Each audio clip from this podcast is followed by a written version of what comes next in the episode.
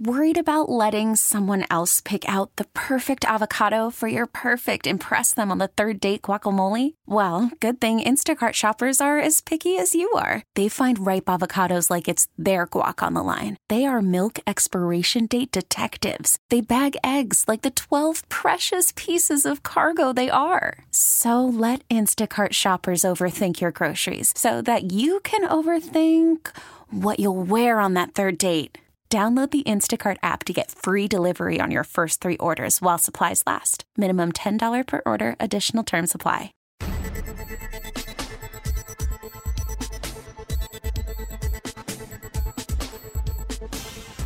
Hello and welcome to Better Living, a show about the people and organizations that make an impact in our area. I'm your host, Nick Carissimi.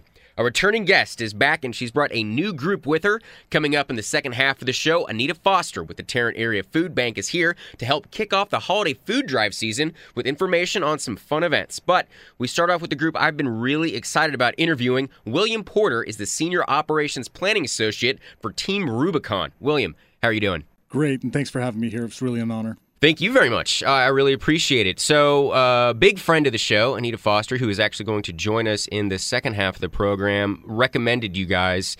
You know, it's great to have you in here and start talking about what Team Rubicon is doing. That's probably the easiest and best way to start off this conversation. What is Team Rubicon and what do you guys do? Yeah, so Team Rubicon is a military veteran and first responder disaster response group. Our mission is to unite the skills and experiences of military veterans and first responders to deploy emergency response teams. We've been around since 2010. We were started by two Marines right after the earthquake in Haiti in 2010. What started with those two personnel quickly grew to 8, which quickly grew to 1,000.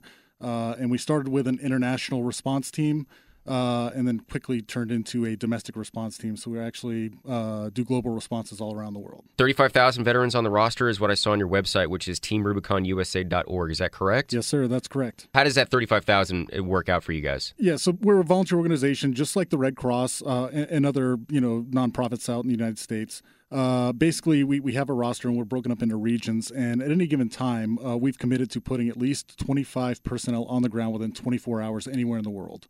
That is our commitment. And then from there, we can scale up or down depending on what the severity of the disaster is. What are you guys looking at in terms of the services that you provide? When you say disaster relief, it could mean anything because there's a million things that need to be done in an emergency situation. So what can people expect when Team Rubicon shows up? So our core capabilities are damage assessments and debris removal. Basically, we understand that when a disaster happens and it affects your household, it's usually the worst day of your life. We can help expedite that recovery for you. And that's usually things like, when a flood happens, getting the mud and the wet contents of the house out and into the street so we can start, drying out the house so a contractor can come in and rebuild. That's also... it could be after a tornado where, your garage was destroyed or even your house was destroyed. We can move that debris to the curbside. So that way, again, a contractor can come in and start working. That's just one facet. We also do spontaneous volunteer management. Immediately after a disaster, you get a lot of spontaneous volunteers, a lot of the general populace that just want to come out and help. Yeah. But there's no way to really organize them or get them to task. So we bring them out there using our military skills, and we organize them, we train them, and we equip them and send them out in the disaster zone with leaders that have operated in this environment before. And again, that's another way it expedites that recovery. And that's domestically. And then internationally, what we do is we deploy emergency medical teams. These are teams composed of doctors, nurses, paramedics that are capable of going into austere environments and providing that life-saving care, triage and packaging and getting them out of that area. I saw on the website that the med services that you guys provide are only international. Are there laws that you guys have to kind of go around in the states that you're not able to do these kind of things?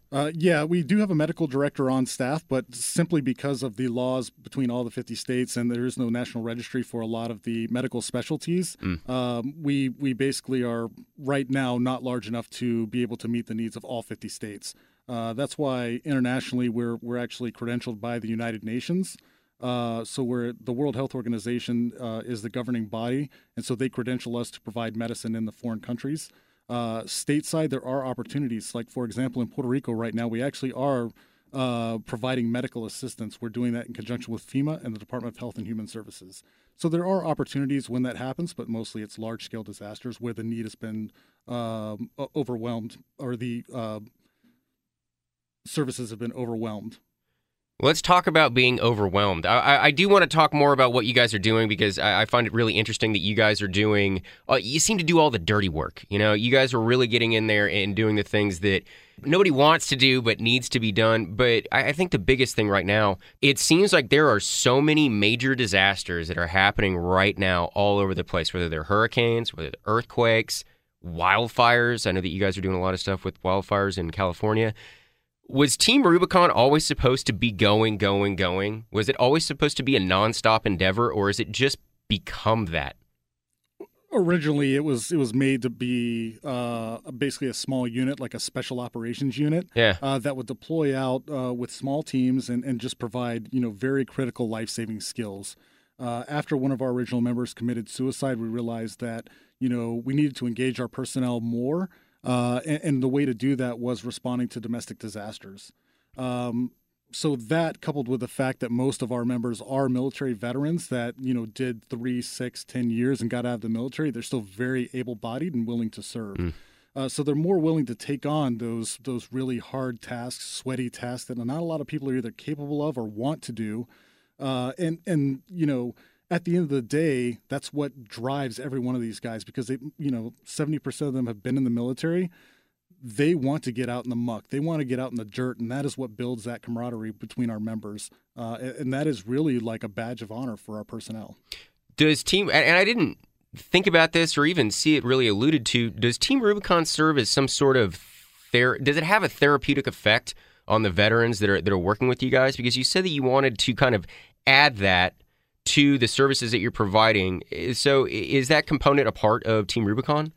It is a part. It's a secondary part. Basically, by deploying military veterans into a disaster zone, getting them back into an area that may very closely resemble things like Afghanistan or Iraq, it allows them to basically have a coping mechanism for either wounds that are seen or even some that are unseen or even not even known about. Because one of the things that the major things that a military veteran loses when they leave the service is that sense of identity, that sense of purpose, and that sense of community. Team Rubicon provides all three of those things during a disaster response. The identity, again, very recognizable, Team Rubicon with our gray shirts. Sense of purpose, you are going out there and helping residents on their darkest day. And that sense of community. You know, you may have had your friends and you know, people you served with. You're going to lose touch with them after you leave the military. Now you have a whole new set of friends. Every gray shirt is a brother and sister, and they become that new community that you have, you know, after leaving the military. So those three things are really providing the coping mechanism to reintegrate back into society. That, coupled with a 20% of civilians that are in our organization, gives that holistic approach, you know, to really give people that sense of something that's been missing since the military. All right, let's talk a little bit about how you found the organization. How long have you been with Team Rubicon? So I've been with Team Rubicon since 2012. I got out of the military in 2011. Who did you serve with? I was in the Air Force. Okay. So I got out to follow my then girlfriend, now my wife, and I was really looking for a way to keep my resume fresh and you know, do something outside of, you know, earning a living, basically. I was a law enforcement officer in the military. There wasn't any jobs where I was at the time, so I started volunteering with the Red Cross. I did that for about 6 months, and then I still realized there was still something missing. The Red Cross has a very important mission, and they help a lot of people, but it just really wasn't for me. So I actually saw a news article on Team Rubicon. It was in the ramp up to Hurricane Sandy. And I was like, hey, this is exactly what I'm looking for. At the time, they were in the Rockaways, literally having to take a boat, a 30-minute boat ride from where their location was at in New Jersey down to the Rockaways to help residents there because they weren't getting any assistance. And I was like, man, that's exactly like my skills in the military. So you just wanted something more rigorous. Yeah. And that's So you knew that you had the capability and the experience to do something that's more intense, and that's what drew you to the group. Yeah, and honestly, you know, if you look at everything, you know, when I said we were initially created to be like the special operations of the nonprofit world, that's pretty much still what we do now. We will flex to meet the needs. As an example, when Houston was experiencing everything from Hurricane Harvey, we did not have a boat rescue program.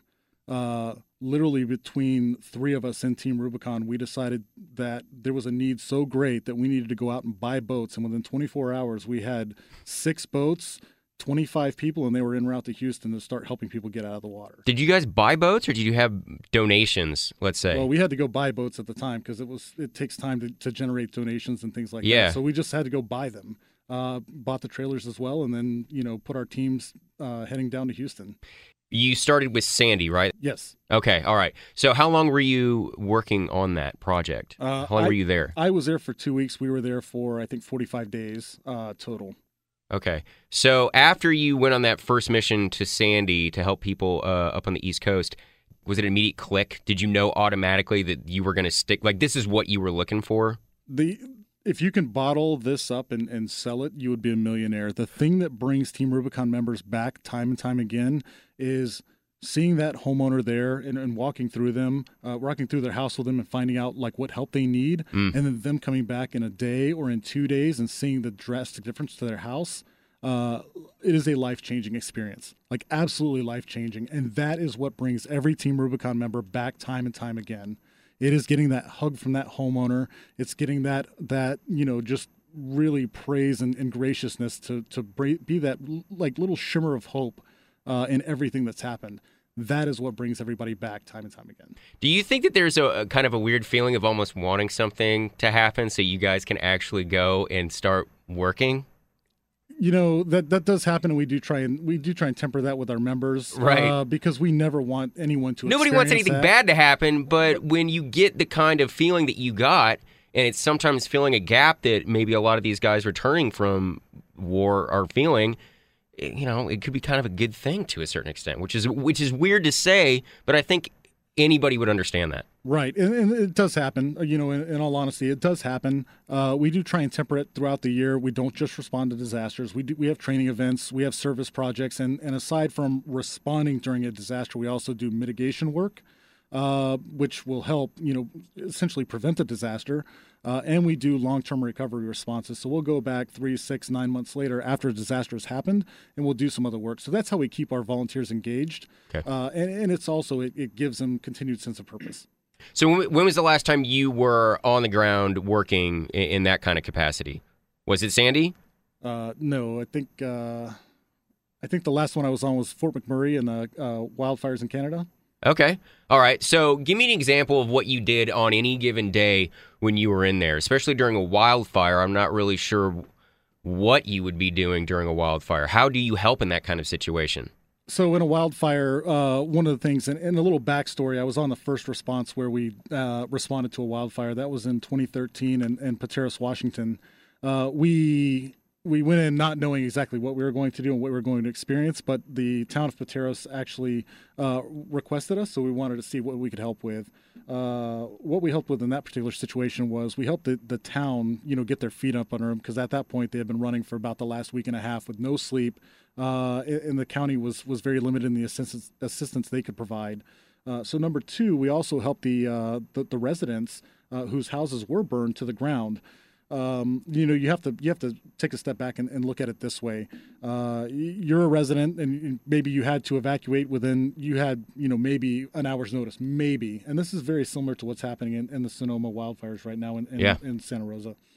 They had maybe an hour notice before they literally had to take all of their worldly possessions that they could carry, throw them in their car, and drive off. They returned back a week later, sometimes 2 weeks later, and there's nothing left.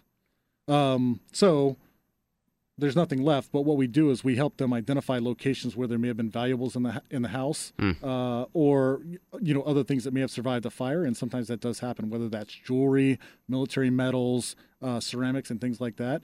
And we'll go through and we'll sift the ashes, and we found wedding rings, we found grandfather's military medals and things like that. And as somebody that's lost everything, that's a huge thing to get even something back. Anything. So that's what, we did in Pateros, Washington, and we've done it 4 times since then. And, of course, we're doing it right now in California. I've never been near a fire of that magnitude. What does that feel like? I think that people could kind of somewhat envision a hurricane or a tornado or a flood. You can at least kind of get that understanding because you've been in weather that might approach that. Most people are never around that. What did that feel like? It's a very eerie feeling. So first and foremost, there's no birds chirping. There's no wildlife running around because they've all scattered when the wildfire comes through. And it does take them weeks and months before they come back. So when you first get there, the first thing you feel is this eerie quiet everywhere. Secondly is there's still always smoke in the air, whether there's hot spots that are smoldering or something like that. You just have this weird fog. It's all smoke, but it's weird fog just drifting around everywhere. And then the third is the smell. So, you know, just like you have that smell lingering when you put out a fireplace and the logs are still smoldering, that smell is everywhere, and it permeates through your clothing, it's in your vehicle, and everywhere. So that quietness, the fog everywhere, and then the smell, it's just a very eerie feeling. And 9 times out of 10, there's no one around besides the first responders. So you're basically showing up at a ghost town, and that's kind of what it feels like. William Porter is the Senior Operations Planning Associate for Team Rubicon. Their website, teamrubiconusa.org. Your job, when you say plan, this is all planning. You know, there's a lot of you guys, you have to execute, obviously, but I would think that the planning is going to be the one thing that's really going to make you guys effective. What is your job? How do you plan for all these crazy situations? So a lot of it is, you know, it really does stem from my background. I responded to Katrina. I was a law enforcement officer. So I draw from a lot of that in everything I do. And then plus being around the organization since 2012. So I have a lot of corporate knowledge as far as responses. You know, we are starting to mature as an organization. Back in 2010, we would just load up in a truck and go. So we have matured to the point where we do have an operational planning process. And so that includes, you know, getting information about the environment. Again, in Houston, you know, there was still active flooding going on, and you could be in one point in point A on Tuesday, and then on Wednesday, that area is flooding again. So it's monitoring those type of environmental impacts and keeping our teams safe when they're down there. It's talking to the emergency managers and the state representatives and identifying where we can plug in. And it's also bringing all the other teams together, our training team, our capabilities team, even our logistics team. It's bringing all those guys together and basically acting like as a project manager and getting us from basically zero to hero.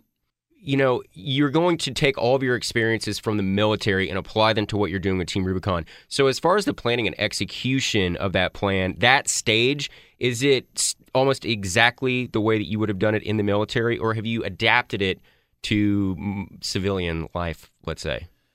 So we started, again, you know, based on our roots with the military, we have a warning order, which is very similar to, in the military, you have a warning order before you deploy. You have a situation report, which comes out before that. And then, of course, the actual order to deploy is an operation order. We have that in Team Rubicon. So we've used the standard 5-paragraph format for those military members that are listeners. You know, you'll know exactly what I'm talking about. We use that, but we've added additional things because being a nonprofit, we don't have the huge logistics support structure that the military has. So we have additional things we need to look at and additional coordination we need to make. But by and large, we do have a process that if somebody walked off the street with military experience and looked at it, they would immediately understand what it is. How is this operation growing? I think, you know, you've been with it for years, and it started with 2 guys, and now you're at 35,000 plus people on call ready to help out in different capacities.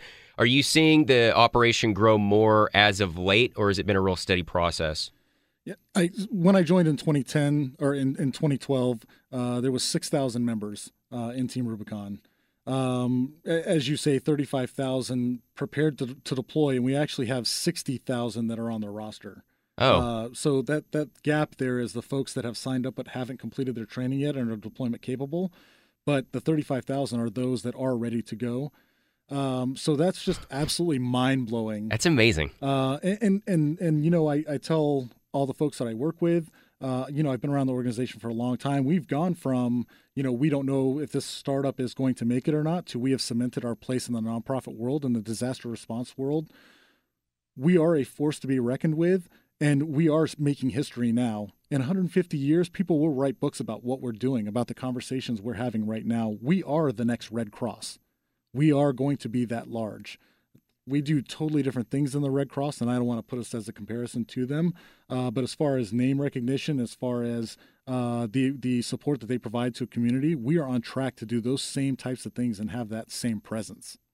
We've talked a lot about the things that you guys are doing, and a lot of them relate to manual type endeavors, helping literally sift through ashes, helping to scrape muck out of a home that's been flooded. I also saw on your website, which once again is teamrubiconusa.org, that you guys provide technology solutions. So when that is mentioned, what are you also offering? Is it communication? So it depends on the situation. We have partners like Information Technology Disaster Resource Center, which is a local Dallas-based nonprofit. They actually provide communication solutions and IT solutions. We partner with them. We can provide communications infrastructure, but mostly our ability to do this is to provide situational awareness of the disaster through the damage assessments, which we utilize technology to do. So, and the real value here is that we utilize computers, we utilize phones to do that. There are commercial products that have just started to come on board, but for the last 4 years, we've been doing this. And in a lot of municipalities that we respond to, they're still using paper and pen. So that's really the value there, is that we embrace the technology and we're a data-driven organization. Have you had people approach you with products and product ideas? Because you're going to be the perfect guys to test things out. Every day. Really? Every day. Yep. And I say every day. It's multiple times a day. We have, small companies, large companies. I mean, we're partnered with Microsoft right now. We're partnered with a company called Palantir, which does a lot of government contracts. We have a lot of big name partners that support us, but then there is always new technology.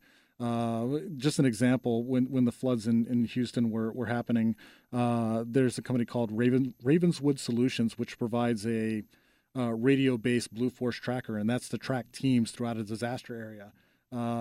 They actually offered us the platform for free because obviously they get stuff out of it, but what we get out of it is the ability to track personnel, far and above what we can do now.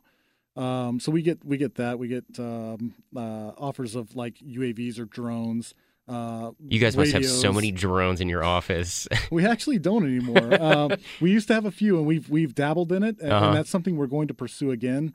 But right now, because of the FAA regulations and the need for a pilot and stuff like that, we haven't matured enough to have something like that now. But it is something we're looking at. We're looking to enact in the future.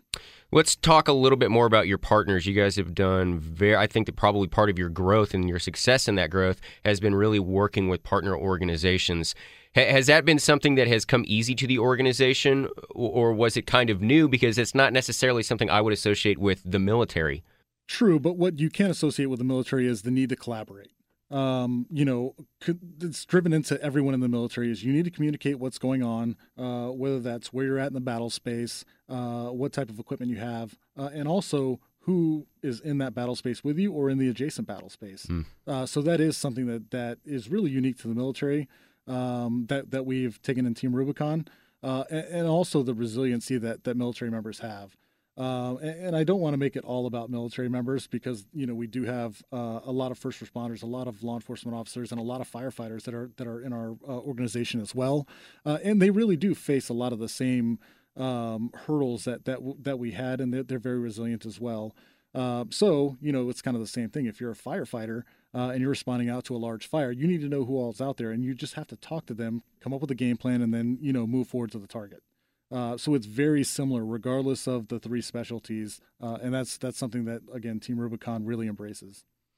All right, let's talk about the event that you guys have coming up first, and then I, of course, want to talk about getting people involved with Team Rubicon. You guys have a lot of people, but you're always looking for more. You have an event coming up on November 2nd. It's a Salute to Service Awards. What are you guys going to be doing over there? Yeah, so this is our first main event in Dallas. We've been here for the last year and a half. Our main headquarters was in Los Angeles, and we split off the operational section to Dallas. So this is really a celebration of our partners. It's time for all of us to get together and once again, communicate what our mission is, but also recognize a lot of the partners that allow us to do what we do. And one of the major ones, which is a Dallas native, is Southwest Airlines. They've been a huge contributor to Team Rubicon for the last couple of years, and they fly us all over the United States, and they also helped us, get to Puerto Rico. So they are our guest of honor for the Salute to Service, and we're going to be specially recognizing them for their contribution to our cause. That was going to be one of the questions that I was going to ask, and I totally spaced on it. You go all over the world. I was going to ask how you got there, and the answer is Southwest. It's not all Southwest, obviously, because they don't fly everywhere. Fair enough. But, you know, Southwest Airlines, American Airlines is another one that stepped up really big for us during the Hurricane Harvey response. They actually contracted, I think it was 14 different airliners across the United States, specifically for Team Rubicon, and flew our folks in. Wow. And, of course, American Airlines is another, you know, Dallas native. Whether it's that and, of course, being a nonprofit and being resilient and having to be expeditious, sometimes we just have to buy the flights and fly over, and that happens. Was that part of the move to Dallas? Was the location or access to transportation, was that part of the move from L.A. to Dallas? That was most of it. And again, to be clear, we still have our office in Los Angeles. That's where our business operations are. But we definitely needed a spot that was able to hold our personnel, because we do collapse them and give them training and equipment before they go international. So Dallas is a great logistics hub for that. You've got DFW and Dallas Love Field. Historically, at least as far as the last 20 years, there are not that many disasters that occur here in the Dallas area.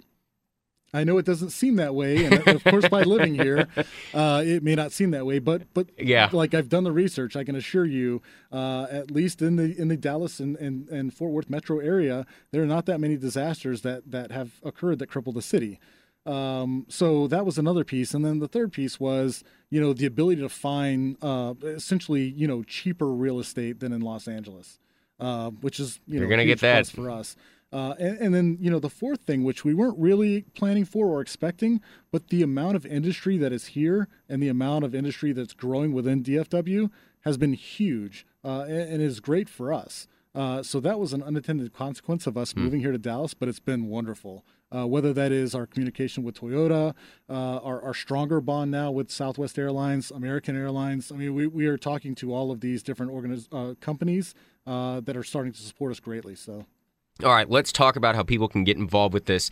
There is a lot of veterans that are a part of this organization, but it's not just about veterans, first responders, medical personnel, civilians. They can all be a part of Team Rubicon. How do people do that, and what could they kind of expect if they are going to be joining the team? Yeah, so they go to our website at teamrubiconusa.org.